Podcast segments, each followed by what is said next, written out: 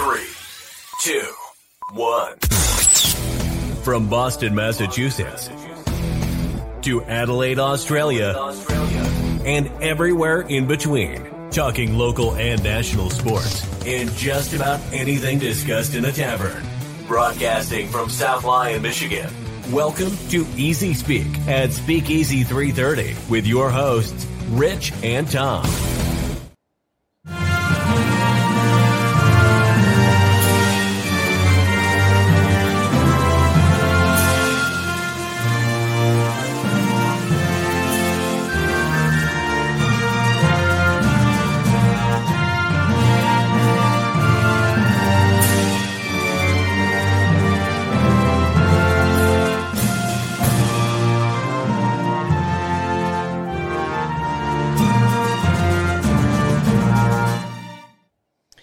Good evening, everybody. Welcome to the Easy Speak podcast. My name is Tom, and tonight we are celebrating Memorial Day, uh, paying tribute to all the men and women who sacrificed their lives so us idiots can do what we do on a weekly basis. So uh, we're going to pay tribute to them tonight. Um, we're going to talk a little Tigers. Uh, they had a really nice weekend up until today. Uh, there's Riley Greene has been on a tear. Uh, Akil Baddoo had a good month of May. And we're going to talk a little bit about uh, AJ Hinch, uh, the work he's been able to do with this team. So, DeAndre Hopkins, cut. Where's a good fit for them? Uh, we're going to get into the NHL and NBA playoffs. They've gotten very interesting as of late. Tonight is game seven in Boston, and then game six in Dallas in the NHL. We're also going to talk about the mailman, Karl Malone. He offed his huge uh, collection of Dream Team uh, memorabilia for $5 million. Pretty cool. Talk about that. And we're going to get into what everyone's usual, I guess, holiday traditions are. What do you normally do? Do you barbecue? Do you go out, you know, on the lake or whatever the case may be? And uh, rapid fire little different this week. It should, should be pretty good. And our famous Ain't My Money, Not My Problem. So without further ado, we're going to bring in Mr. Rich Jasper. Rich, what is up, my friend? Hey, Tom, how you doing? Just um, broadcasting from a new office. A new office, a new home. Exciting. It's it's starting to come together. Yeah, starting to. I got to get used to this because I'm so used to seeing all the sports memorabilia in the background, and it's a blank canvas. So, well, it's but, some it's something to uh, look forward to as uh, the further out that you get. Exactly. Uh oh. You know that is. We all know that sound. Here he is, the man, the myth, the legend. JP the Giant. What's up, my friend? Oh, just sitting here uh, having a cold Sam's Cola. How's it going? So, how is that Sam's Cola? I have to ask. Uh, that's pretty good. I got the diet version, obviously for obvious reasons, but uh, uh it's not bad.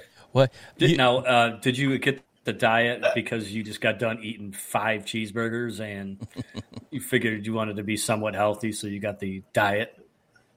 Yeah. What What is this Sam's Cola you speak yeah. of? You know, you try to mix it in there a little bit. uh, it's actually the Walmart version. Oh, it's uh, the, the the bootleg. the last one I had was Summit Cola from Aldi, but we're trying something new here. Yeah. Hey, you know what?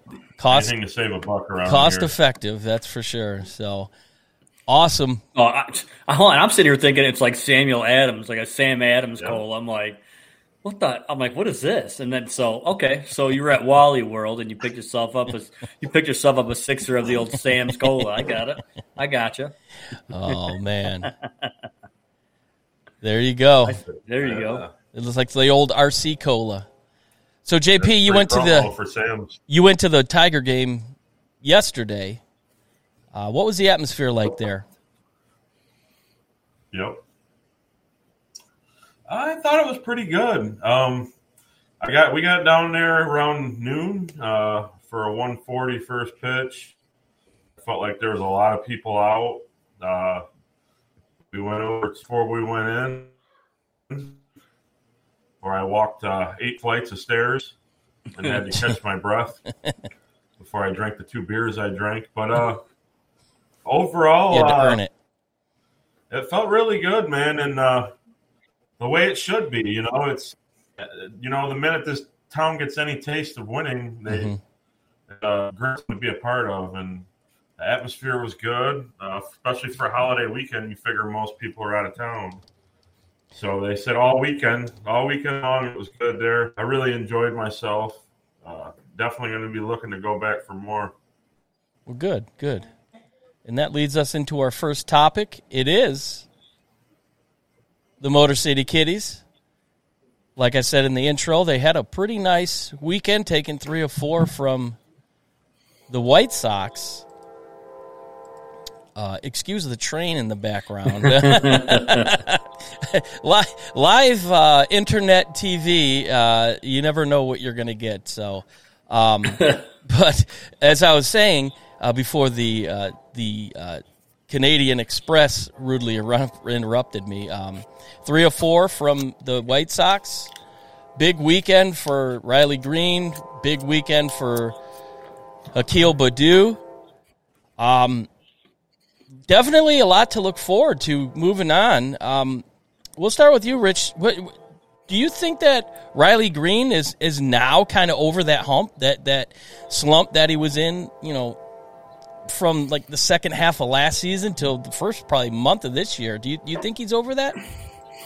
Yeah, definitely. I I think that last year when he went out for the injury and uh, kind of never really got back to his composure or to his to his speed. Um, now he's kind of finding his way, and uh, he's producing numbers. I think he's batting just below 300 or at 300. Um, he's also uh, uh, he's he's hitting the hell out of the ball. Uh, his fielding percentage is good, as you can see from the stat line that's up there. You know, five home runs, uh, you know, 18 RBIs. You know, that really, when you look at that, it really doesn't look that impressive, I'll say. But given the time that he's been making those hits, they've been very timely. And I think not too far behind him uh, is is Torkelson. He's really uh, he's coming up he's coming up behind him, um, and he, he's really starting to uh, get acclimated to it. I mean, he- he's hitting the ball hard. Everybody's like, "Well, he's not getting on base," but if you got a guy's exit velo is 110 miles an hour off the bat, Yeah.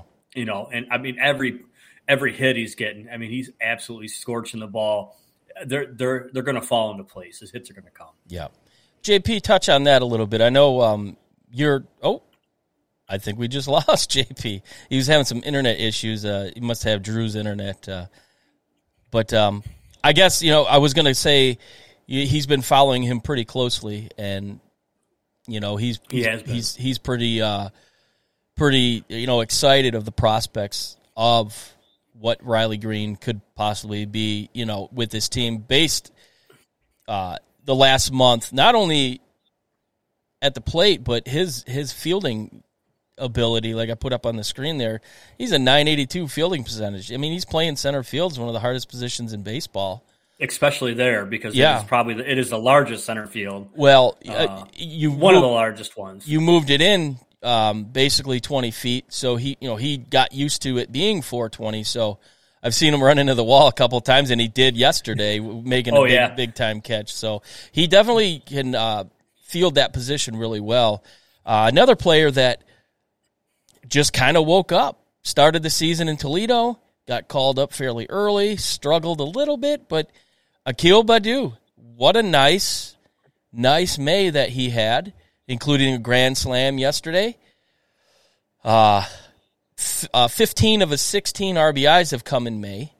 And, you know, like uh, Riley Greene, he's got a 973 fielding percentage. He was in center and right. They moved him over to left field, so I think he's a little bit better in that position there. Uh, he's he's got lots of power, but one thing that that we learned early on that a lot of pitching, a lot of pitchers kind of figured him out. Yeah, But now he's he's starting to hit the curveball a little bit better, and he's just coming around a little bit. Do you feel like Akil Baddoo is somebody that they're looking at long term for this team? Uh, honestly, I I don't think so. Uh, that's just me. Uh, you know, last year he came on he came on the scene hot, hot as all get up, and me being a sports card collector, there was people that were Yeah. buying his his rookie card, and they were. pay- I mean, and you sat in and listened to some of those auctions that I had, Mhm. you know, with uh, with uh, Pat and. Swingle. I mean, there were some people that were spending buku bucks on on his rookie card, autographed rookie Yeah. card. I mean, they're spending north of a hundred dollars on it, and then he fizzled out. And it's you know, but that's baseball, right? Baseball's Sure. going to be up and down. It, it definitely is a it's a game of failure. You know, you you know, you answer three questions right out of ten, you're a Hall of Famer. That's you know. true. That's But a in, good way to put but it. it, but in school, you're you're uh, collecting Yeah. coins at the yeah, car wash. you're uh, you're you're going to be uh, doing some summer school. Um, but you know, uh, Baddoo two years ago, he he flashed in the pan, spring Yep. training. He hit like nine home runs in spring, so they they Yeah. had to invite him up, and he started out hot. I think he hit a hit a two or three run homer in his first game. So Yep. He hit he hit the ground running, but a lot of pitchers really figured him out early on. Um, but he's he's come with a different approach at the plate. See, kind of he's got his his front foot. He kind of sits up on his toes, so he's I don't know if that's a balance thing to keep his hands back or keep his you know his hips from you know moving Well, forward. whatever whatever it is, just I mean, keep I keep doing it. you know, Right, keep, right. Keep doing it. And kind of like you said, you know how the pitchers kind of figured him out. Mhm. That's the same that pitchers have figured out. Riley Greene, that's why he struggled a little Sure. bit. Sure, Torque, the same reason they struggled a little bit. You know, and at times in our conversations offline, we've always made the comment of saying, you know, maybe they need to send him down to Toledo, maybe to Right. get his, you know, I guess get his shit together, get his so mind right. Yeah, But I mean, he, I mean, and that's and that's part of being a professional, right? I mean, professionals very rarely uh, do you see a, a, player that a five tool player uh, consistently play well. Besides like Shohei Ohtani or Yeah. a Mike Trout, Sure. You know, even Bryce. Har- I mean, look at Bryce Harper. Bryce Harper was a stud hmm when he came out. And he was up and down, up and down, up and down. But when you needed that hit, he was always that guy you can go to. Right. Yeah, for sure. And I think part of Torkelson's issues last year were he's he came up through the system with Riley Greene. Obviously, Greene wasn't there because of a broken toe. And then when Greene was there, I don't think he was mentally prepared. So this year, you know, it was a bit of a slow start, but I they're they're starting to come together, and, and you're seeing glimpses of what uh, we can probably all agree we hope we see moving forward, especially when when Skubal and Mize and Manning come back next year. So I, I just think uh, there's opportunities there, and I'm looking forward to that. Um, Miggy, it has been an absolute abysmal, abysmal start of the season for Miggy. He's got no power. He's a singles machine. Gotta love the guy. And what Is he really? I mean, he what is he batting like? He's batting like 180, meaning 190. meaning the only thing he does is hit singles. That's about it. Um, you know, it I you, you love what he's done for this for this franchise. Oh, I, I. Get it's the you know retirement tour, but should the organization seriously sit him down and say, "Listen, Miggy, we love you, but we're we're trying to do something here, and it, it's just not happening." Can you see that happening, or or I guess I should say, do you want that to happen? All right, so I'm going to go into my analogies again, right? My analogies are always Get ready, folks. so. So my analogy of the way that this is is you need to hire two guys, and we'll need to call them the Bobs, right? You've got to hire the Bobs to come in, and sit down, and talk to the team. And what they need to do is, um, dude, he's like Milton. He should have been gone a while ago. They keep paying him. He keeps showing up. Mhm. Uh, they need to fix the glitch, right? And they just, it, you know, and the thing is, is, and I'm not, you know, and there was the local radio station was hammering on it too, and I very rarely ever agree yeah, with them, but I agree with them on this one. If you're trying to make your ball club better, mm-hmm. you got a guy who isn't he isn't producing for you anymore like like you expect him to, right? Sure. Um, and you know, it's kind of like um, it's time to like say, hey, you know what? If you want to ride with the team and collect your, you know, your free gifts while you're hitting hitting every town, come on and hop on the plane. But it, it yeah. it's time for you to go. I mean, it, what it almost what it boils down to, it's like you know these famous people. Think about the royal family. Queen Elizabeth died. Mm. Her her funeral was like two weeks long. It's like this oh. is pretty much what they're doing to Miggy. They had to put his that old lady on ice. His career's dead. yes, and yes. you're just parading you're you're parading him around so everybody can get you know say farewell. Right. I, it's a shame. The only difference is he's not in a he's not in a coffin. He's uh, no in, in, on the foot on the baseball field. Obviously, he's playing DH, so uh, you're you're taking that away. But yeah, I mean, it's just uh, where they're at right now. I mean, they're a stone's throw away from Minnesota for for first in the Central. Yeah, were they two I, games out? I, yeah, they're two now after the loss today, but you know they're they're right there, and I guess that leads to my next question. Where I mean, I think we're all pretty much surprised where they are. This is the best they've been in the last three or four years. Last year they came out with all the hype. Everybody thought that they they could possibly win the Central, and they did absolutely nothing. Unfortunately, there was a lot of injuries involved, but this year, I mean, I don't think anybody gave them a, a chance to do anything. And and yeah, they're two games under 500, but I thought they would be closer to 20 at this point. So uh, looking in the future here, where do you see them? Say the All Star break. Do, do, do you think there's a realistic opportunity here that they could possibly be making a run for first place by by that time? So yes, I think there's a possibility of them making a run for first place, but let's let's take a step back. Mm-hmm. The AL Central well, yeah, it's terrible. Garbage. It's garbage. Mm-hmm. Uh, because I mean, honestly, I think the only way any team uh, from the AL outside, I don't think there's any team in the AL Central that would make it as a wild card team. Mm-mm. At all, because the East is absolutely well. The last the last place the team is the last place team in the East would be the first place in the Central. So that that kind of goes yeah. to show you where where the strengths yeah. in, in the American League are. So I, I, I think honestly when you when you look at it from eh, you know from a, a perspective standing outside the box, yeah, they could contend for first place. Yeah, they probably could if they played if they kept grinding out every series and at least try to take not I mean all of them you're just not going to do, but at least you can take at least one or two games in a series, a three game series, or mm-hmm. even split. Sure. You give yourself that better of a chance. I mean, it's just mathematics, right? Right. But I think they're going to have no problem winning in division. But I think is when they match up against the East. I think when they match up against the West, anybody in the NL I think they're going to have a struggle with. But well, it's going to be exciting to see. They they're ten and one versus or nine and one versus the NL early on in interleague play. So it's early. It's it's early. yeah. I mean, it, it, it it's it's a good sign. And here we're going in the June, and we're watching for the most part. It's fun to watch. They're, they're, it is fun baseball. It is fun baseball to watch. They're competing.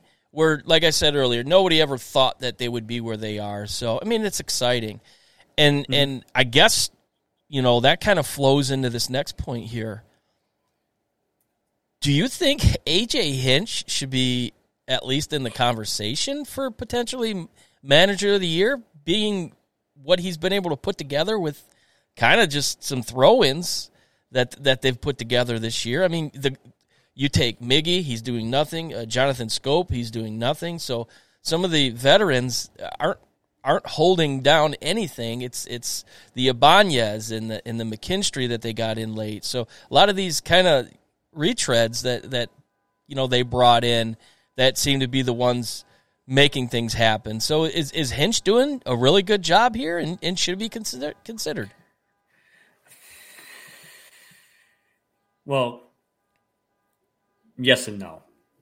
He's the one who's making the lineup card, right? He's the one who's making the final decision on who's getting the play time, who's being slotted in position in these different times, right? Yeah. I think a lot of that credit goes towards your general manager. I think by him mm. going out and finding serviceable players, yeah. right? And finding serviceable play, serviceable players with a cheap ass owner. I think he's doing a great job. With an owner who has no desire to spend any no. money. I mean, nope. On his, he's trying uh, to recoup all the money that his dad spent mm-hmm. and everything like that. Which, uh, you know, he's he's a terrible owner. It, yeah, he really is. He's cares less about the baseball team and the stadium. I mean, the stadium is it's an yeah. embarrassment. You you got seats that are chipped. They didn't paint anything, and there's black mold. they spent all that. They spent Ugh. all that money to move the fence line yeah. so Miggy might hit more home runs. Right, exactly. I mean, they were trying to. Well, do... they should have. They should have made it like 350. uh, um, they should have made it all of it. Uh, all of his all of his hits go to uh, go to right field. They should have brought that in about 275. It'd have been great. Yeah, and that's that's another problem. He's just uh, he's late on everything. I don't know. That's it's unfortunate that, that, that that's a whole other show. Yeah, it's unfortunate that that you know you're you're seeing one of the greatest of all time, and it's just it's been kind of an embarrassment. So, but anyways, it's it's it's it's um it's fun to see what what what could happen with the with the Tigers. I think JP had to reset his internet. Uh, uh, the lovely town of Wyandotte gives him one option for internet, and um, it's it's Wyandotte. Yeah, it's been uh, giving him fits. So hopefully he can uh, get that squared up. So moving on to our next topic here, um, DeAndre Hopkins recently cut from the Arizona Cardinals. And there's some potential landing spots, you know, oh. uh, that he could go. Hearing, hearing a lot of rumors. Um, what do you think, Tom? Where's where the logical? Where do you think he's going to land? I, the logical place for me is Cleveland because he's got history with DeAndre Hopkins. Cleveland is desperate. You mean he's with Deshaun Watson? Deshaun, what did I, who did I say? De- you call him DeAndre. Oh my Hopkins. gosh! Yeah, I, I, I hopefully, I hope, yeah. I hope Hopkins yeah. has what? Yeah, Hopkins. Oh, rub and tug uh, Watson. Um, but there you go. Um, yeah. So Got his cock clean. Yeah, he well, did he do a got his cock clean? He might have did the little flip flip flip. Um, so no, they have history. Obviously, they played in Houston together. Cleveland is desperate for a playmaker. So there's that familiarity that that I think logically makes sense. I could see the Chiefs making a big run at him because why not, right? Uh, you put a guy who's kind of you've you've wondered where his head's been the past couple years. He's got all the talent in the world, and he just hasn't put it together. So you, you, you put him with an Andy Reid, you put him with a quarterback like Patrick Mahomes. Uh, focus, focus, focus. Get him back on his game, and look, they win another Super Bowl. But um, I, who do you feel, or what do you think the logical landing spot for for him is? Well, the question I want to find out is: All right, we know obviously it was a money, it was probably a money cut, but there had to be something else, right? There had to be something else. It, maybe it was. Um, maybe the, you know because Kyler Murray makes all that money. Maybe he was like, well, maybe him and Kyler didn't get along, so they just got rid of him. I mean, but, yeah, that that that could be that could be the case. You know, everybody's talking about Cleveland, just exactly what you said, because they do have some history with him and Deshaun Watson. I also hear a lot of people saying Detroit, um, which I'm not a fan of it. Uh, and people are saying Jets. Yeah. Some people are saying the Jets. I don't think the Jets have the the the the the, the money to do it. Well, the Jets were hot after uh, Beckham. You know, they were really trying to make a play for him. So, I mean, it's it's it's the Jets. I think if if there's an opportunity to pick him up, I, I think they make a run at him. But you know, does he want to play in in that that fan base? I guess that that's the the key question. You know, one of the things is when you you know when you look at it from this standpoint, the Chiefs don't need a guy like that to win. They- No. They've proved it. hmm They got rid of Tyreek Hill, still win without him. Sure. You know, Uh, there's also people saying that it's a possibility that he he might go to uh, uh, Miami. There's people talking about that. Yeah. So I, if he went to Miami, I mean, Jesus. I mean, you got you got the cheetah on one side. Yeah. You got you got size and strength, and you Mhm. got speed on the other side. I mean, he'd come in and be your number three. I mean, essentially, and and and you've you've set the table for Tua there. Uh, I don't think he goes to a situation that's not a winner at this point. I, I think he's going to pick and choose. Obviously, um, it's a cap hit, so whoever whoever gets him now, you know, it, it's kind of free reign. They're not going to be held Yeah. responsible for uh, that contract. So, oh, look at that, good old pops, um, Cedric Tillman. Yeah, the rookie out of um, Tennessee. So I mean, you put you put him on that that lineup with Amari Cooper and DPJ. That that no excuses. That that's kind of where I'm looking at it for Watson. Um, and if he doesn't, uh, you know, win because obviously at this point Cleveland will be. Filling holes. Uh, so if he doesn't win, uh, he's going to have to Got his cock clean. I'm telling you right now. Um, so uh, I like I like that. I like that. So I like how I like how Big Terry comes in and just throws all that uh, all that Cleveland stuff on us. You know, Yeah, Thanks you- for, yeah, I like that. you know, Dad's dialed uh, dialed in to um, you know WKNR everyday Cleveland sports talk. So he's he's he's plugged in with the local scene there in Cleveland. So thanks for uh, watching, Dad. Appreciate it. Um, But but yeah, yeah, it'll be interesting to see. yeah, I it, it, it's going to be a bidding war. I think. Uh, obviously, you haven't really heard too much about about it in a while. You know, he was cut the other day, so um, it, it, it's one of those things. Like I, I, I think in the background there there's some things happening. So, but yeah, it's going to be fun to to sit back and see where where he goes, and and obviously wherever he goes, he's going to be impactful. So, moving on. My goodness, these playoffs have been unbelievable. We're going to start in the NHL. You got the the Florida Panthers sweeping the, the Carolina Hurricane. Man, Matthew Tkachuk, uh, Matthew Clutch, more like it. Three out of the four game winners, two in overtime. Game one in the fourth overtime, almost went into the fifth, which is incredible. So that was um, a bit of a surprise. They've kind of just went through the gauntlet and came out. Just no one put them where that that they were going to be in the cup. I don't think anybody thought that they were that's where they were going to be. And then on the flip side, you've got you know, Dallas was left for dead. You got Jamie Benn who goes out for a two game suspension, and look what happened. They take two. Game six going on right now. Vegas actually has the lead one nothing in the first, but exciting, very exciting uh, series. And we'll start we'll start there with, with Vegas. They kind of you know jump out to a 3-0 lead and and this game goes into overtime in game 4 and and Dallas squeaks out a, a, a winner in overtime. So what what are your what are your thoughts of, of this series? Like I, I, I feel like Dallas just they didn't have their legs and, and, and they just didn't seem like they, they had it all together. Robertson wasn't scoring. Now he's scoring again. So uh, Yeah, he's, he's got five goals this series. and he had two coming Um, into it. So Well, I'm telling you right now, oh, this is how. Uh, two nothing. yeah, if you look at the score, right? Yep. Uh, so yeah, so both teams are very good, uh, very deep teams. Uh, I think um, that trade that they, I mean, they gave up a lot to get Jack Eichel, but I think in the long term that really helped them out.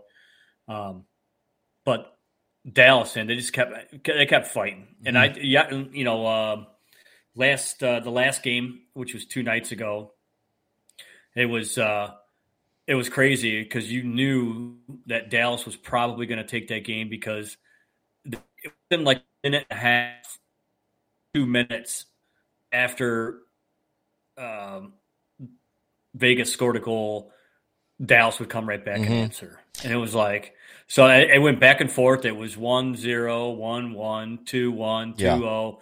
And then Dallas poured it on and scored. Uh, was it Ty? I think was Ty Dellandrea scored. He scored Uh, back to back. He got he scored back to to make it yeah. three two, and then um, he got the next goal, um, which Yeah, he- was like almost two minutes later. Yeah. Uh, which He pretty much he was a, he, he was a product of the Plymouth Whalers, just like Tyler Seguin was. So it's nice to see some uh, some home some hometown guys. Really not hometown, but they played their junior hockey here, so right. it was good to see that. And uh, here it is right here. But yeah, I mean it was it was neck and neck, and he got that real nice play.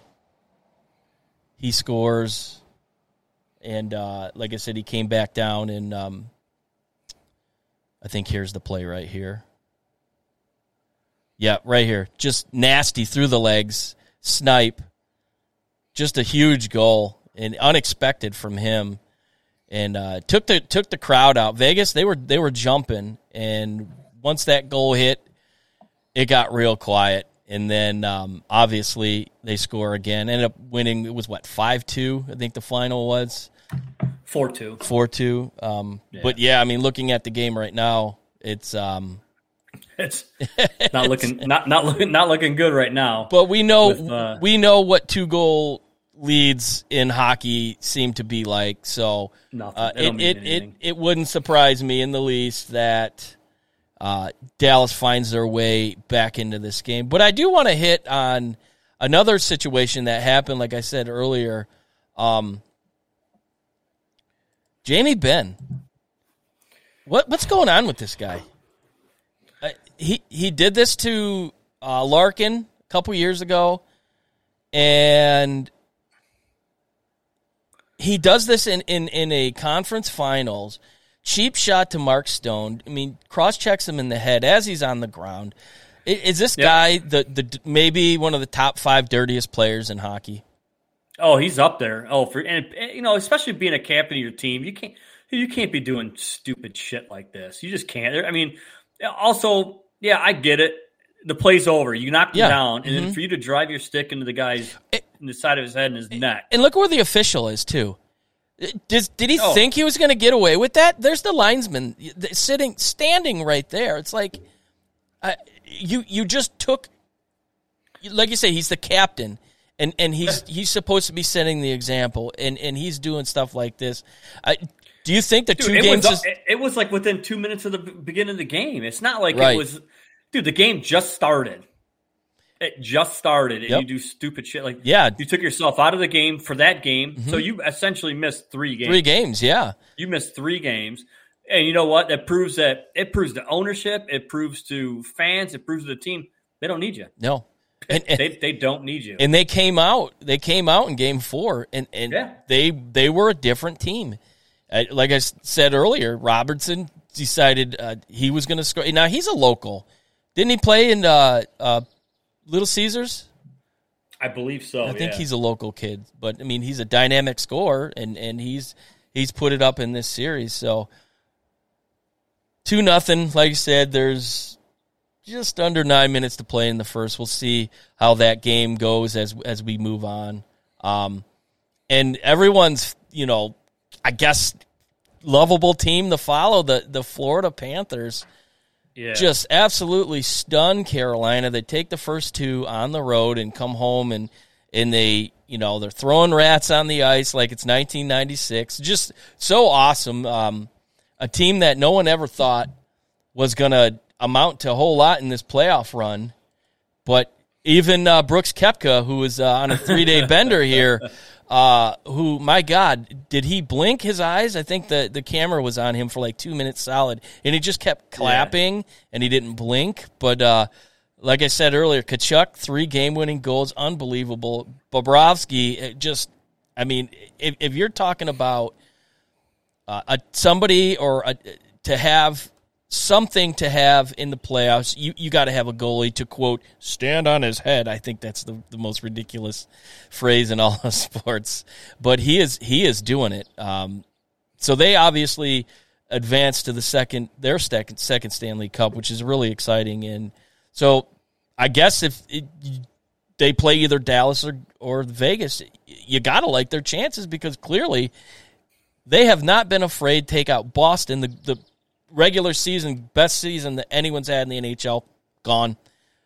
Edmund or uh, they go to Toronto, who we know Toronto is one of the best players in the world. Game seven, gone, and now four game sweep to Carolina. There isn't anybody out there that scares these guys. No, and you know, and I, have said it from the, the beginning of the playoffs. Uh, they they weren't my pick to make it to the finals. I'll I'll be honest with you, but they're not a bad team. I mean, that's the thing is they're they are uh, they're a deep team just like Vegas is, and that's what's. I mean, they can cycle three to four lines and get good production out of all of them. Yeah, I mean, and you have. We talked about it last week. Tkachuk is just so gritty, and when he's not on your team, you hate him because he gets under your crawl, you know. But he was right there. He was right there for the rebound. He gets the goal. 4.3 seconds left. Hey, look who it is. There's Brooks right there. Yeah, yeah. He was drinking out of the uh, the uh, he was drinking out of the, the trophy. He also was in Miami too for the Heat game, uh, making oh, his rounds after the PGA Championship win. But um, yeah, I just think it's it's fun to watch, and I, I, this is exactly why the Stanley Cup playoffs are superior to any other league because you can take a a team that battled the last two weeks of the season just to make the playoffs, and here they are. They're going to the Cup. Yep. Yeah, it'll be definitely interesting to see them. You know, hopefully, because the last time they were in the finals, they got swept out. Uh, so it'll be nice to see. It'd be nice to see them uh, maybe put a fight up, or maybe even win a championship. So, yeah, I'll take it. Yeah, and one thing I, I, I did notice, they filled that place they filled that place, and I know you have opinions of that arena. It's not uh, not very nice, but it, it, was good to see that the fans actually showed up because some of yeah. them some of them fans. I mean, look at down up up the road in Tampa with with the Devil Rays, or oh, we can't say the Devil Rays, the Rays, the best best team in baseball. Uh, what do they draw? Three thousand a game. They I mean they shut yeah. the upper deck down. So, but I mean I think that was the big question going in. Like, are they going to be able to sell it out, or is it going to be more, you know, opposing teams fans? So it's good to see the energy in there, and and I look forward to what what they're going to be doing here. Um, you know, moving on in the Cup Finals. Going on to the NBA. Lakers, boy, they look bad. They look real bad. Uh, and yeah the Celtics looked real bad until, well, they didn't. So this game just tipped off. Game game seven, nine four early lead for the Celtics. But I want to start with I want to start with the Nuggets Lakers here. Uh, four game sweep, like I said. Uh, Jokic gets the MVP, uh, making their first trip to the NBA Finals. I look at, at the Nuggets a lot like Florida. Just no real superstars. Yes, Jokic is a superstar, but he's a quiet superstar. Um, obviously, going up against the, powerhouse Lakers. Uh, and in this series, Anthony Davis looked pretty good. LeBron, little slow, came out game four on fire, 31 points, ends up with 40. He kind of fizzled out as it was his best performance in, in any playoff game in, in his career. So I, I, guess we're looking at a situation where, you know, LeBron hinted that he might think about calling it quits. Uh, do you think this this is a possibility with him, or is it just LeBron being LeBron, uh, just trying to stay in the headlines when he knew they just got swept?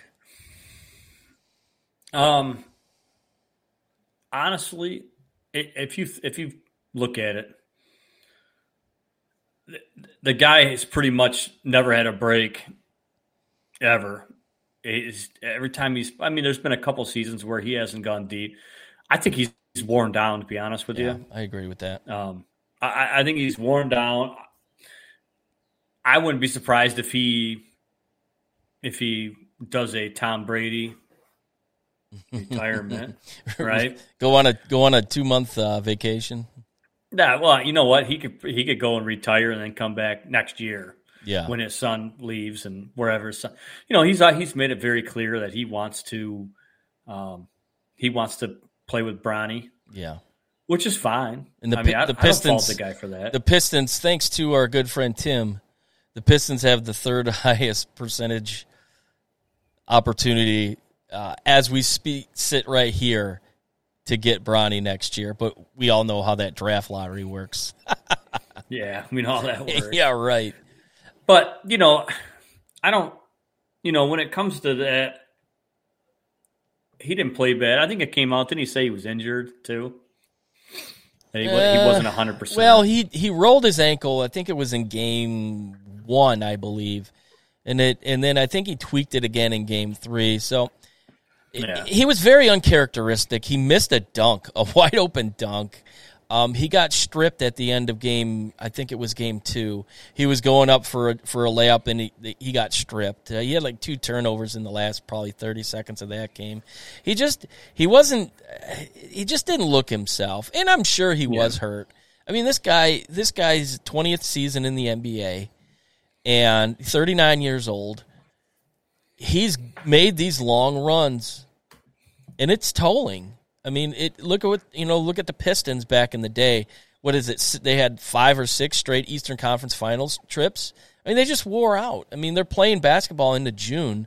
It just it it, takes takes its toll. And when when you play as as aggressive as he does, uh, sooner or later he's you know he's going to get knocked down a notch. So I, Yeah. I I I agree. My my initial thought was this is just you know smoke and mirrors and and maybe some frustrations about you know where people thought that they were going to do this year, and obviously they were the odds-on betting favorite to win the NBA Finals going into that round, and I guess this is why I don't bet. So, um, Yeah. um, but yeah, but you got to look at, at what Denver was able to do, and and and man, they that's a solid team led by Jokic. Yeah. Jamal Murray just uh, lights out from the three, just a, a floor leader. They're going to go basically a week and a half without competitive basketball. Does that help or hurt a team that just seems to be rolling? Um, I, I look at uh, the 2006 Tigers. They were rolling, and then they had seven days off, and the momentum kind of shifted. So, do you think that's a situation where this layoff is going to hurt that team? Um, I don't think the layoff is going to hurt them. I think what's going to hurt them is they're playing a team from the East. I mean, the Eastern Conference is absolutely stacked this year. Um, I would I would rather play Boston in the finals as opposed to playing against Miami. Even though I'd like to see Miami win, but Denver's got to be hoping that that Boston is their matchup. I think I think given the um, the cachet behind every time Miami goes deep into the playoffs, they're always a they're always a contender to win. So Right. I would definitely take my chances against Boston, but I just I don't think the team is. Um, I don't think that the layoff is going to hurt them, but I don't think it's going to be beneficial for them either. I think this is going to benefit Jokic. He's what seven two, and he plays at such a high level. Uh, he's, I mean, he's a madman on the court.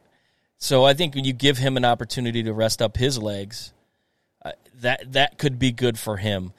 But ultimately, I it always scares me when there's that long layoff, and and you know, coming into game four, the, the next series we're going to talk about, we thought both teams were going to have a week and a half layoff, Yeah. but uh, not the case. What a crazy series. Boston, man, they were left for dead. Go to game four, they squeak one out, and a lot of the players were talking, don't let us win game four. Uh, what happens? They win game four, and they Yeah. absolutely mollywop them in game five. And then game six, slightly controversial at the end. Why they put an extra nine tenths of a second on the clock, I am not sure, which ultimately led to this here. Unbelievable play. Derrick White tips it in. I mean, just barely beating the buzzer Yeah.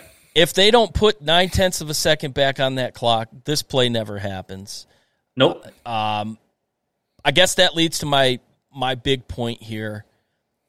The officiating has been suspect, in my opinion. There was a lot of calls on on Miami, and they just weren't calling them for Boston.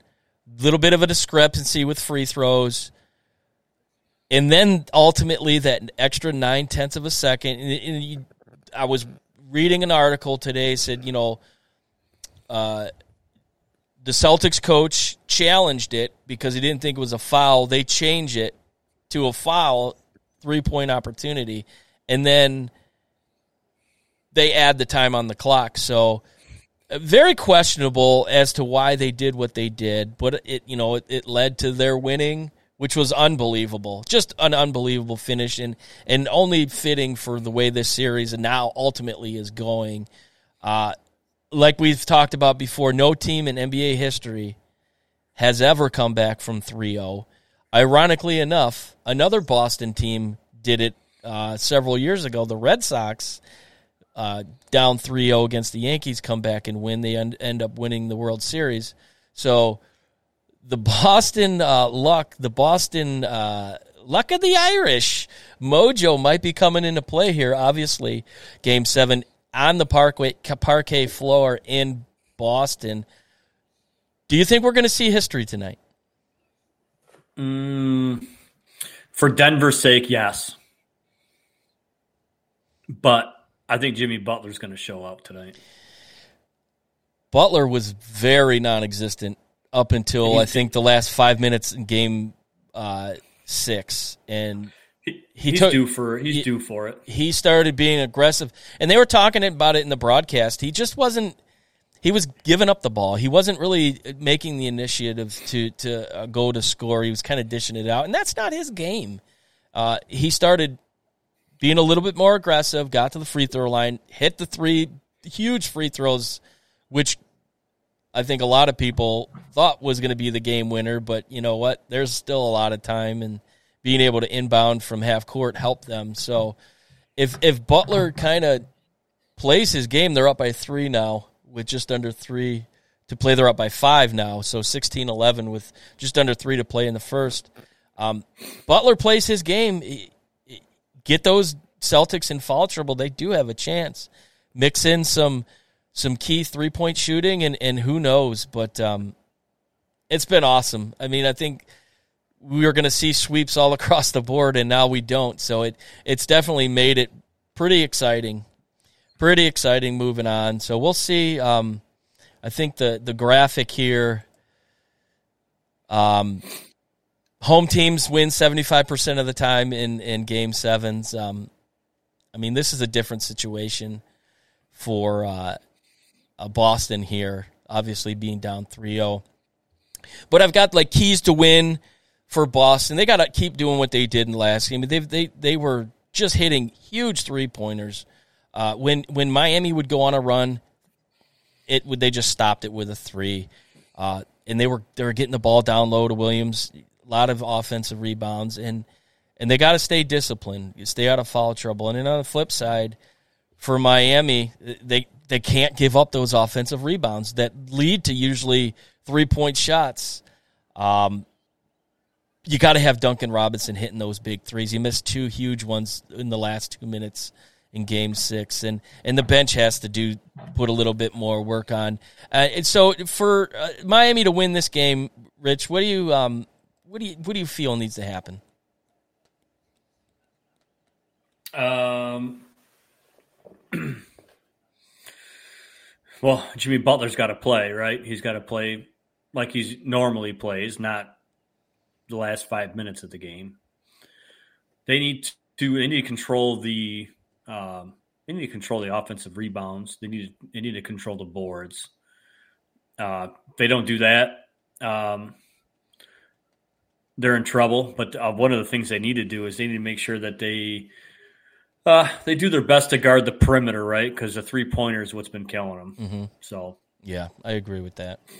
They give up less on that three, stops those those big runs, and and Boston has definitely capitalized on it. But uh, Dave Portnoy, after Game Three, he was uh, he had shirts made up, so he, he thought it was going to go five, and then he took it off Boston in six, and then they're down 3-0. He goes Boston in seven, so he's he's stayed behind his team. So uh, this this night's going to be interesting as we approach the uh, near the second quarter. So uh, moving on to kind of a little fun uh, thing here.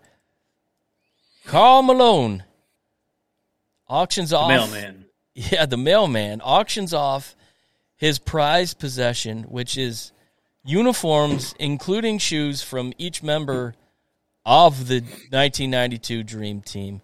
Now, Netflix has a series now. It's the Goldin Auctions, who's the one who was responsible for this, this auction. So, and this was one of the episodes that they they they were initiating the the exchange. He has them placed. He's got one of his uh, stores out in Salt Lake, but the upstairs was is like a shrine to basketball, and he had lockers set up with with the the, the jerseys and the and the shorts and then the shoes. So it was a pretty good situation.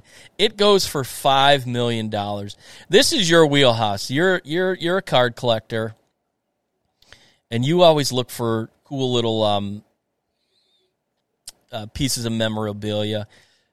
Five million for what would probably end up being one of the greatest uh, assembly of basketball players ever in the history of the game. So, do, do you think five million is about right?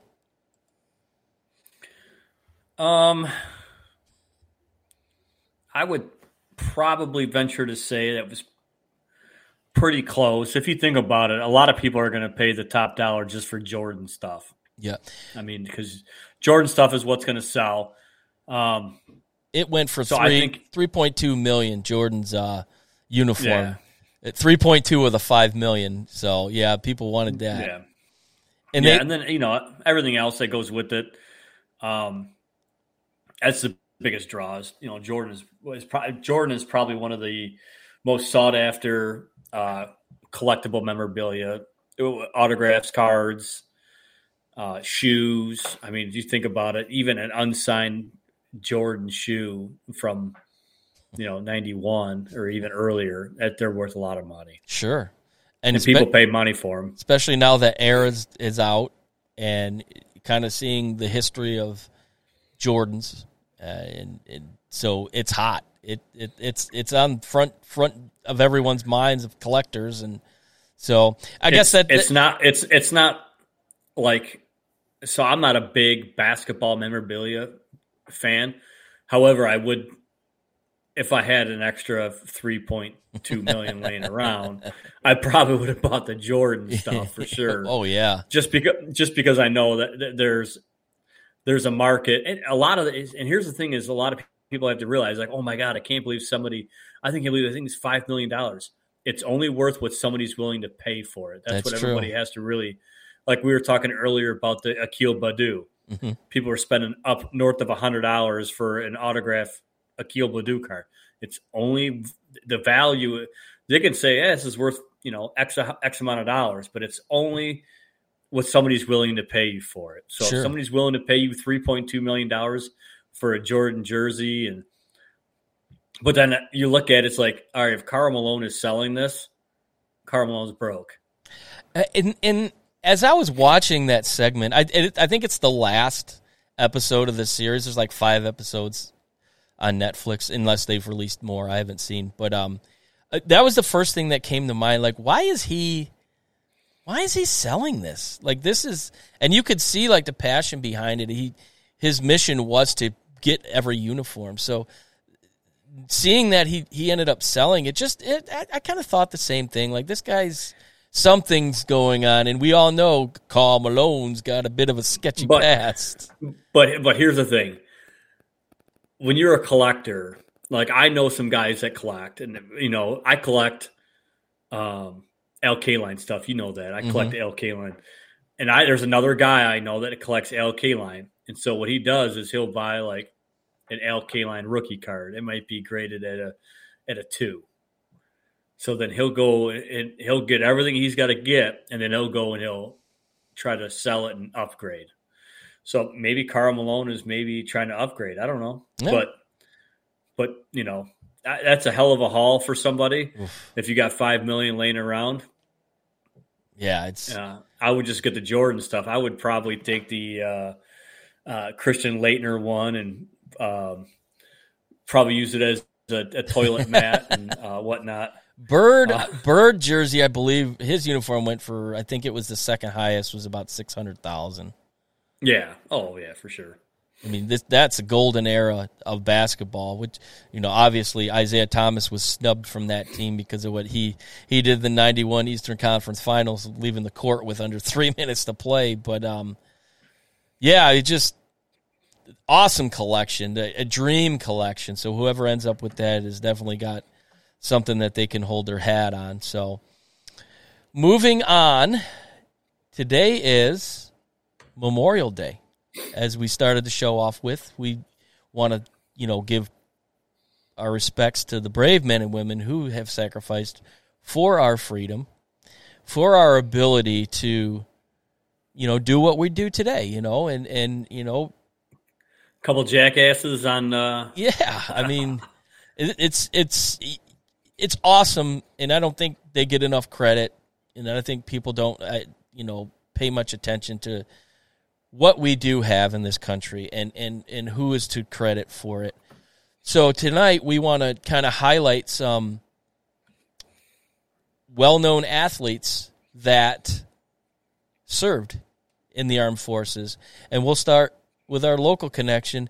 This I did not know. Ty Cobb spent 67 days overseas in the Army before receiving an honorable discharge. I wonder who he um, yeah. hit upside the head to get uh, honorably discharged. But um, did not know that about Ty Cobb. Uh, just adds more to the lore of who he was. He was probably throwing popcorn at people. Well, hopefully he didn't have any cleats because you know if he did, he was going to be cleating uh, some Germans or something. But Yeah. uh, um, moving on to a player that I know my dad would um, was watching when he was growing up, Larry Doby, who played for uh, the Tigers and the Indians and White Sox as well. He um, was uh, in the armed forces, so that is pretty cool to see. Joe Louis, gosh, if there's anybody that speaks Detroit that represents Detroit, it was Joe Louis.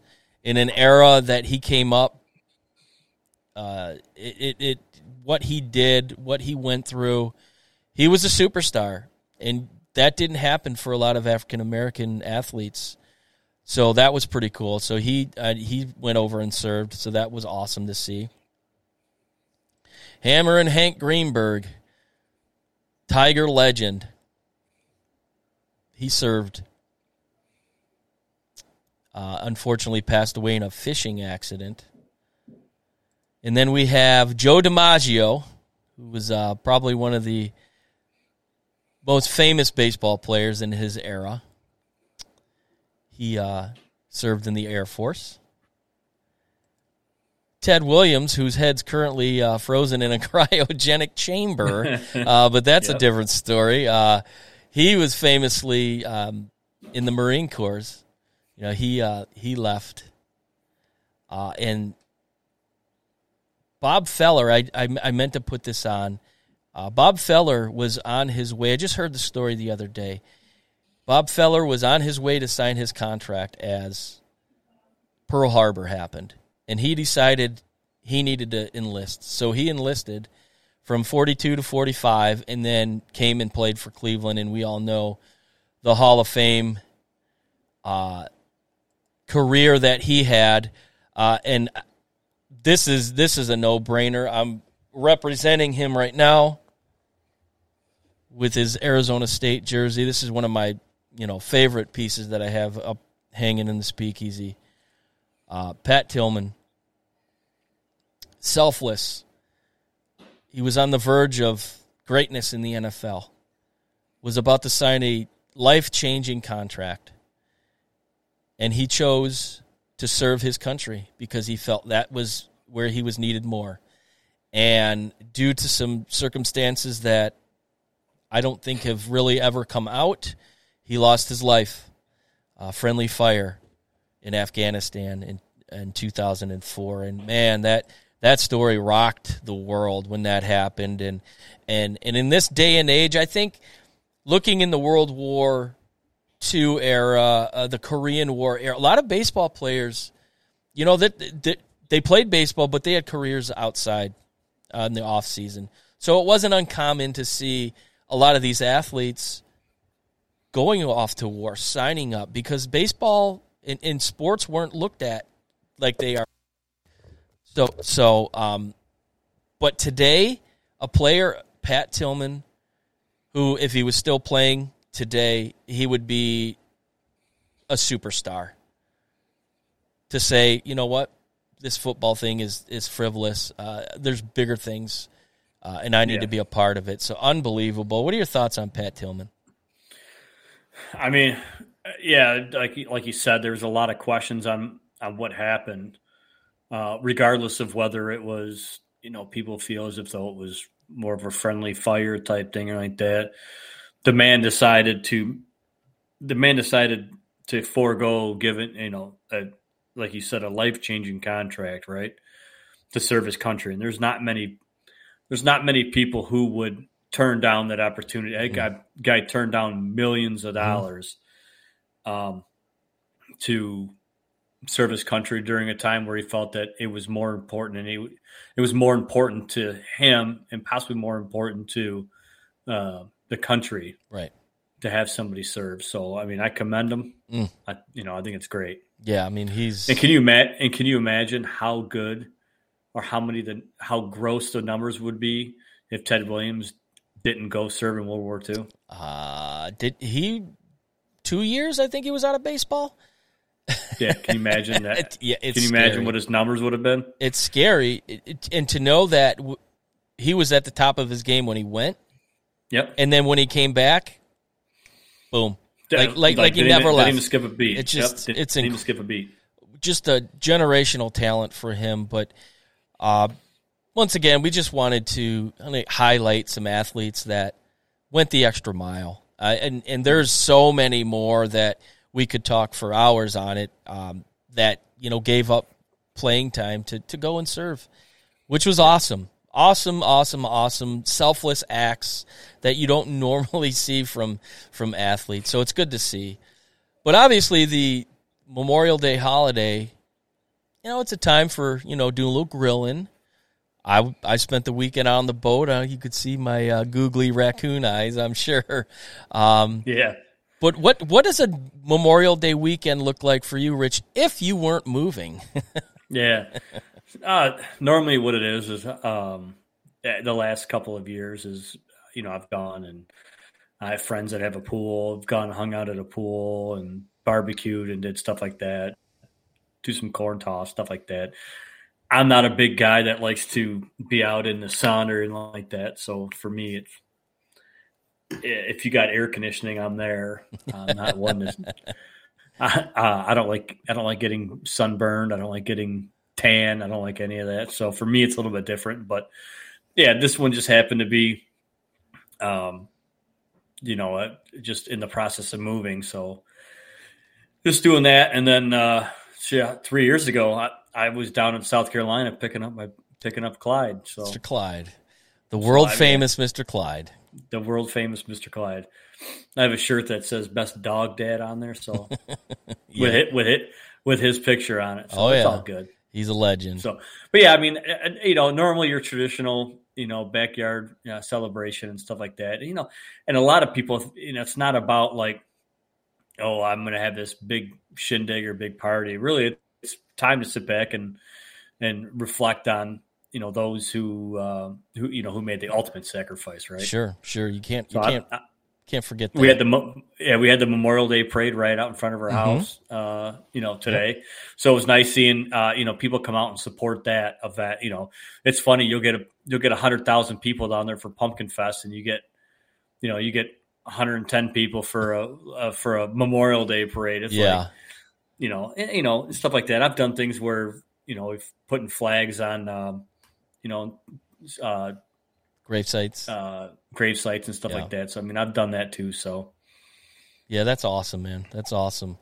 Um, obviously, we are now the official start of the summer, even though I do believe, what is it, June 21st or 22nd Yeah. uh, is the official start, but we all know that it that it starts Memorial Day weekend. The big question in the state of Michigan, where does up north start? And I saw the other day on Twitter, a lot of the Detroit Twitter people were, and this comes up every year. Where's the official start of up north? You know, is it the Zilwaukee Bridge? Is it Frankenmuth? Is it uh, Mount Pleasant? Uh, is it the UP? Uh, I don't think so, my opinion. But uh, Rich, where where do you put the official start of up north? Where is it at? I would probably say north of West Branch, probably. That's what would be considered up north to me. North of West Branch. Yeah, I think exit 212, I think. no clue. Yeah. No clue. Uh, Yeah. I, I'm one to usually says uh, Tim says north of Saginaw for us. Yeah, I I, I I'm the Zilwaukee Bridge guy. What you cross that bridge that uh, as a child I was scared to death to go over it. Uh, because you heard the horror stories, you got the steel from China, and there's a whole whole fiasco and uh, under that one. And um, Tim says it's exit 202. So, Thanks, Tim. 202. That's what it was. um, so I know 230. I, I know exit 239 or 241 is uh, Higgins Lake, I think. So The, the only know that. exit that. that that I know for sure is exit 69 Big Beaver, but uh, that's that's not up north. That's not up north at all. For some people it might be, but not for me. So you so as a kid, I have to ask you, as a kid, do you remember the Zilwaukee Bridge when it was a drawbridge? no, but I do remember when they were building it, we had to drive. They they like had the road that went alongside of it, and uh, Dude, we we didn't go up there very often. It, it- only a couple times, but I just remember being scared. Like it was the biggest thing I'd ever seen. You couldn't see over the side. That was what one thing that always scared the crap out of me about. Yeah. No, I mean, I remember it. I remember when it was a drawbridge, and um, oh, it'd be stuck up for. I would you'd be parked on seventy five, Mm. waiting. It sucked. it sucked, Yeah, I can imagine. but but now it's you know just up and over, and you're there. So Yeah, I mean, don't get up there very often, but uh, this is the season. We took the boat up a couple years ago to Charlevoix. You were with us. That was an awesome, awesome weekend. Uh, Lake Charlevoix. area. Yeah, nice as area. Jim Price would, as Jim Price would say, nice yes. area. And uh, took it out on Lake Michigan. Had a really nice time. So, uh, looking forward to more of those trips in the future. But moving on to our newer segment here, and we were really hoping that JP was a part of it. JP, we missed you tonight. Uh, his internet decided it wasn't didn't want to go live tonight. Uh, he was having some No. issues. We thought it was squared away, but uh, he kept popping in the green room, and uh, immediately uh, it was pulling him out. So hopefully next week he'll be here. JP is an absolute monster in the show. Uh, brings just so much knowledge, and uh, when he's not here, uh, we definitely uh, feel it. So, uh, but we're going to move on to our new segment, Rapid Fire. Last week we unveiled it. This week we're going to kind of go a different route. So I'm going to flash a logo on the screen, Mr. Rich, and uh, you tell me the first player comes to mind when you get it. And here's a hint: you were watching me doing this uh, early earlier today uh, while I was doing uh, pre-show production. So I think you have an idea of some of the teams that I'm going to flash up. So the first one here, Peyton Manning. the one and only. That's a good one. Uh, this this one could be good. I'm I'm, I'm curious what your your answer is going to be on this one. Oh man, uh, I'd probably say Drew Brees. I'm going to go old school. Bobby Hebert. Bobby Hebert, famously Michigan Panther, brought the Saints would- brought the Saints Hey. back uh, in the uh, late '80s. Who who is the who is the kicker from there that had the had the Morten Andersen, the Duck Bar. no Mort. no I'm talking about the guy that had like half a foot. Oh, Jan was- Stenovich or Jan Ah, something. Um, I know if Pops is watching, he would. Uh, Mort, Morten Andersen, I like that. Yeah, uh, Reggie Bush, yeah, yeah, he was. Um, yeah. Well, that he probably more known for another team that um, logo's coming up here in a minute. Oh, Jeff George. Wow, you pulled one off the trash heap, Jeff It was either him or it was either him or Brett Favre because that's who Favre got drafted by. Who was the uh, the, the the dirty bird? What what what was his name? An- Uh, Anderson. the the running back, yeah, that uh, Anderson, yeah. uh, famously Michael Vick. Yep, yeah, Michael Michael, Vick, Vick, is, yep. Mm-hmm. a, is one that you know you can think of um, Gonzalez. Tony Gonzalez, yes, one of the uh, yeah. greatest tight ends in history. So here's the next one. Steve McNair. Oh, rest, Air Air McNair. Air McNair, man, was he good. Rest in was. rest in peace. Rest in peace, Air McNair. Um, can't can't can't put your wink in crazy, man. Oh no, and he did. He he was uh he fell victim to what, you know, Ja Morant is dealing with. Uh Yeah. his homies really aren't his homies, but um No. as I was saying earlier with Tim's comment, Oh, USC. Um. Oh Jesus. Uh, what's his name? God, I can't think it off the top of my head. Uh. I don't know. Uh, Carson Palmer. no, okay, there. Well, if you look on the screen, there it is, right there, Reggie Bush. I'm not Reggie Bush. I'm not. I, I can see all his comments. He keeps Mike Williams. Nobody cares about Mike Williams. Uh, Matt Leinart. Uh, they've had an impressive list of. Uh, Yeah, I mean Carson Palmer. He did well. oh yeah, he did. He did well. No, he did well. He was one of the first of the the really big name quarterbacks that they had like a ten year run with. Um, Yeah, good old Oh, Alabama. Roll Tide. Alabama. Hmm. Trying to think of one that's uh, Bear Bryant. That's I mean that's legendary coach, right? Yeah, you can't you can't go wrong with that. That's for sure. Yeah. The old the, the To- cap, the the cap, Yep. the old the old grandpa hat that he would wear. Yep. Oh yeah. Oh, Ken Griffey Jr. Come on now, Yep. I was I was uh the kid, I was the kid. I was hoping that uh you were going with that sweetest swing ever. Now his now his his rookie card, um, his rookie card. It was in the Topps Traded. His picture in that was taken outside the dugout at Tiger Stadium. You know, a lot of the cards back in that era, a lot of the tops cards in that era, you, you could see that really dark blue. Uh, Yep. Looks like it was painted over 500 times. There was probably four inches of paint on, on the concrete. So yeah, th- that's I may I may or may not have a couple of those. Right? well. How about the uh, the upper deck where they didn't they make an excessive amount that year for his rookie card? There was a big scandal, wasn't there? Yeah, I'm sure there was. I I, I probably have five of them in Oh. different variations. So Yeah, but he's a legend. all graded, all graded. Nice, nice. So.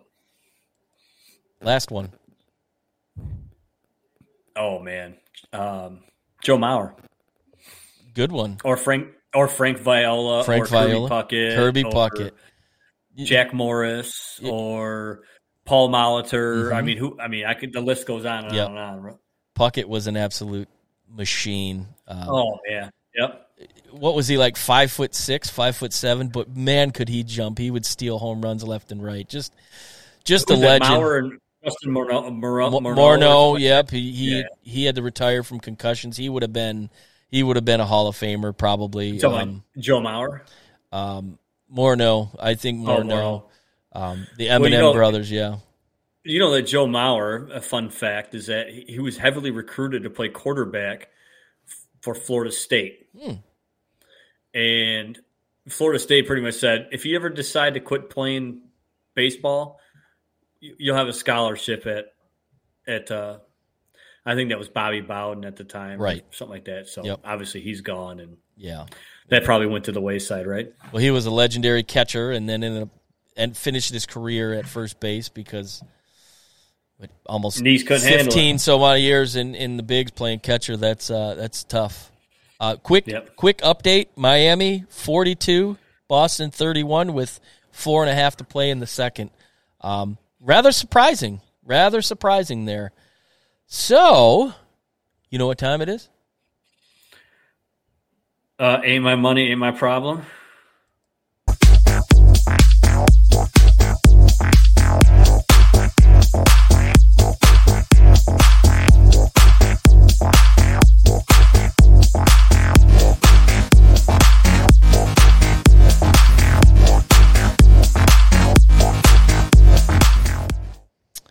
Yes, you are correct. This is our fun segment where we give you the the pick. You turn around, go on those apps, make it, win a few bucks, and hey, who knows? Throw us a little line here. Hey, you never know. Rich, you were ill prepared last week. Like like we sprung this up on you like it was a big surprise. Oh, what are we doing here? I'm not sure. Yeah. Are you ready today to uh, Yes. give the pick? Because obviously it ain't your money, so it's Ain't my problem. you got it. What you got this week? All right, so this week, uh, tomorrow, I got um, I got the Padres playing in Miami. I'm going to go the over under. I'm going to go the over eight. I think the uh, I think the Padres are overdue for some some offensive power here. So I I got it. It's like plus 100 on the uh, on the FanDuel. So I'm going to take the Padres and the over eight. Did you uh, happen to see Tatis in New York the other night? No, it's terrible. They they well they were heckling him. in oh yeah, in the terrible. outfield. They were terrible to him. and he was just like I don't know what he was he was making some gyrations with his hands and it was like what does that say about a player that is just giving in to these fans like it, Oh. where's his head does it does he need to be a bit more focused or, or is it just the way he is it's Yeah, he might need to be a little more focused, right? I, I could, especially after missing all of last year for being an idiot. So yeah, I mean that's a team that has so much talent, and they just haven't been able to put together. So good pick here. I'm going to stay close to home. I'm going to go tomorrow night here in Detroit. Uh, we didn't really hit on it with the Tigers earlier. Alex Faedo had a 10 strikeout performance on Thursday, his last outing. Tigers get shut out today. Abysmal showing generally they do pretty well after games that they've been shut out because they've been shut out a lot this year. Uh, I like the momentum Faedo has going in, although, oh, uh, Texas's pitcher, I can't think of his name right now. He's four and one with the ERA under one point five. But I like Detroit here. Uh, Give me the Perez. Perez, right. Uh, give me the Tigers money line. Now it's a three leg parlay here. Over under runs in the first under 0.5 and the first to score a run was the Tigers. So those three legs was a plus 425. So I've got confidence in my Tigers and uh, hopefully they can pull it out and get back on the winning track now they're uh, two games under 500. So um, Tim's making a bold prediction to win the AL Central. we did. Um, speak, We did talk about speak that. on this in the uh, first segment, Tim. So if you go back and watch the beginning, um, I posed the question to Rich. excuse me.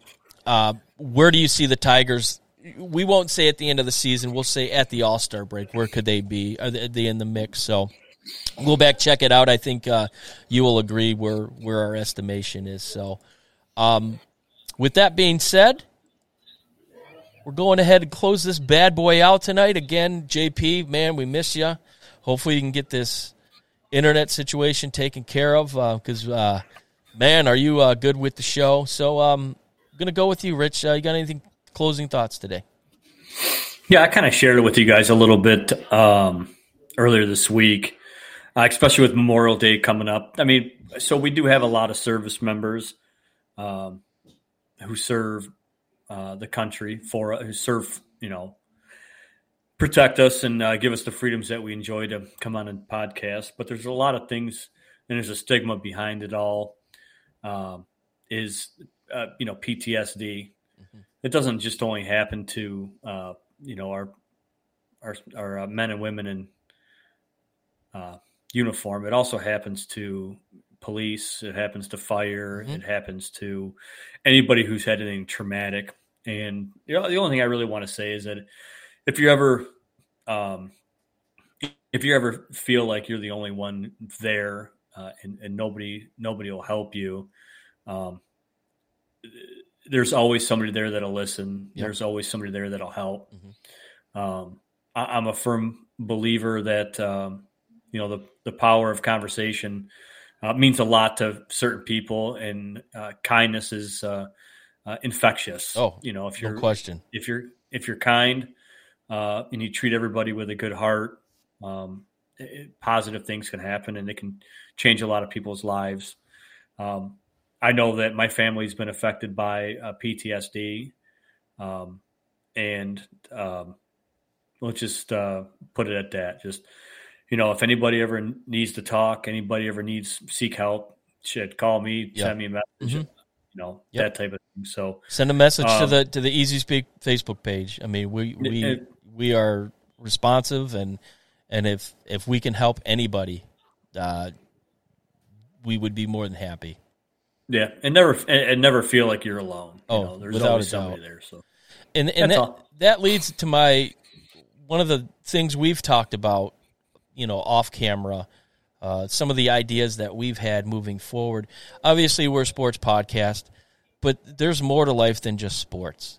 And being men, I think y- you nailed it. It's a perfect word. The stigma, uh, the mental health stigma you know, men have a lot of pride, and sometimes it's hard to swallow it. And they deal with a lot of issues, and they're afraid to come out. They're afraid to express themselves because they might feel like they're um, less of a man. And I think a Weak. lot of, I think, yeah, absolutely. I think a lot of men deal with that, whether it's in their career, whether it's in a relationship. So what we're going to do moving forward, obviously, uh, it, it's downtime in the sporting season. Summer is usually just baseball, ramping up for college and NFL.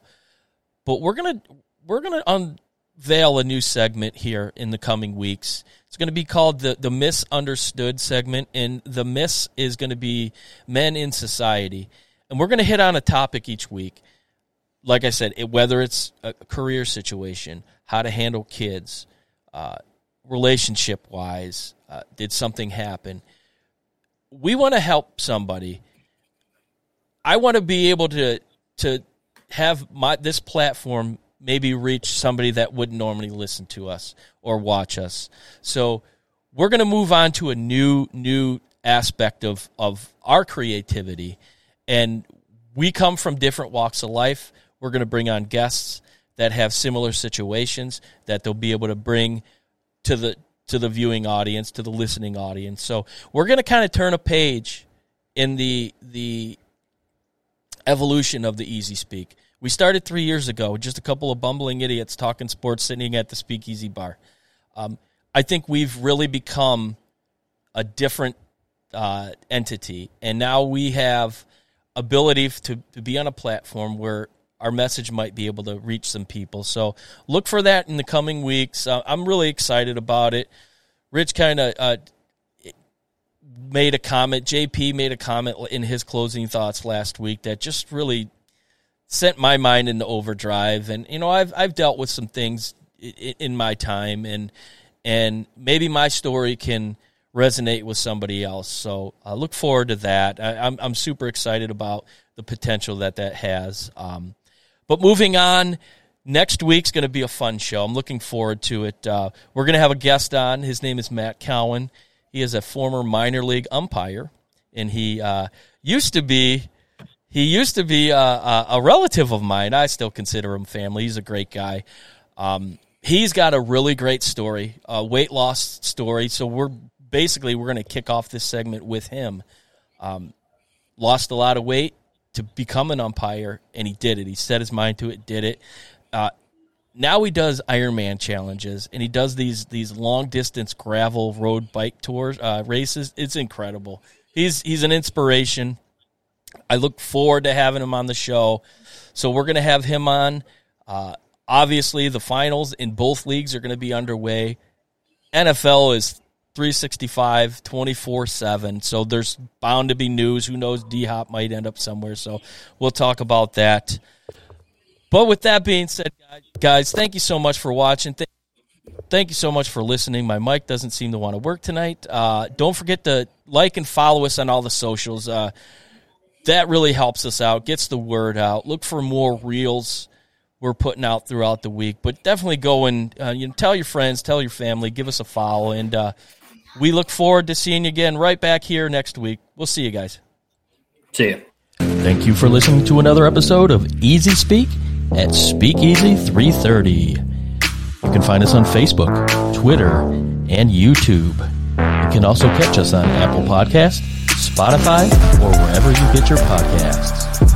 We look forward to catching you right back here next week for another fun-filled episode of Easy Speak at Speakeasy 330. Cheers.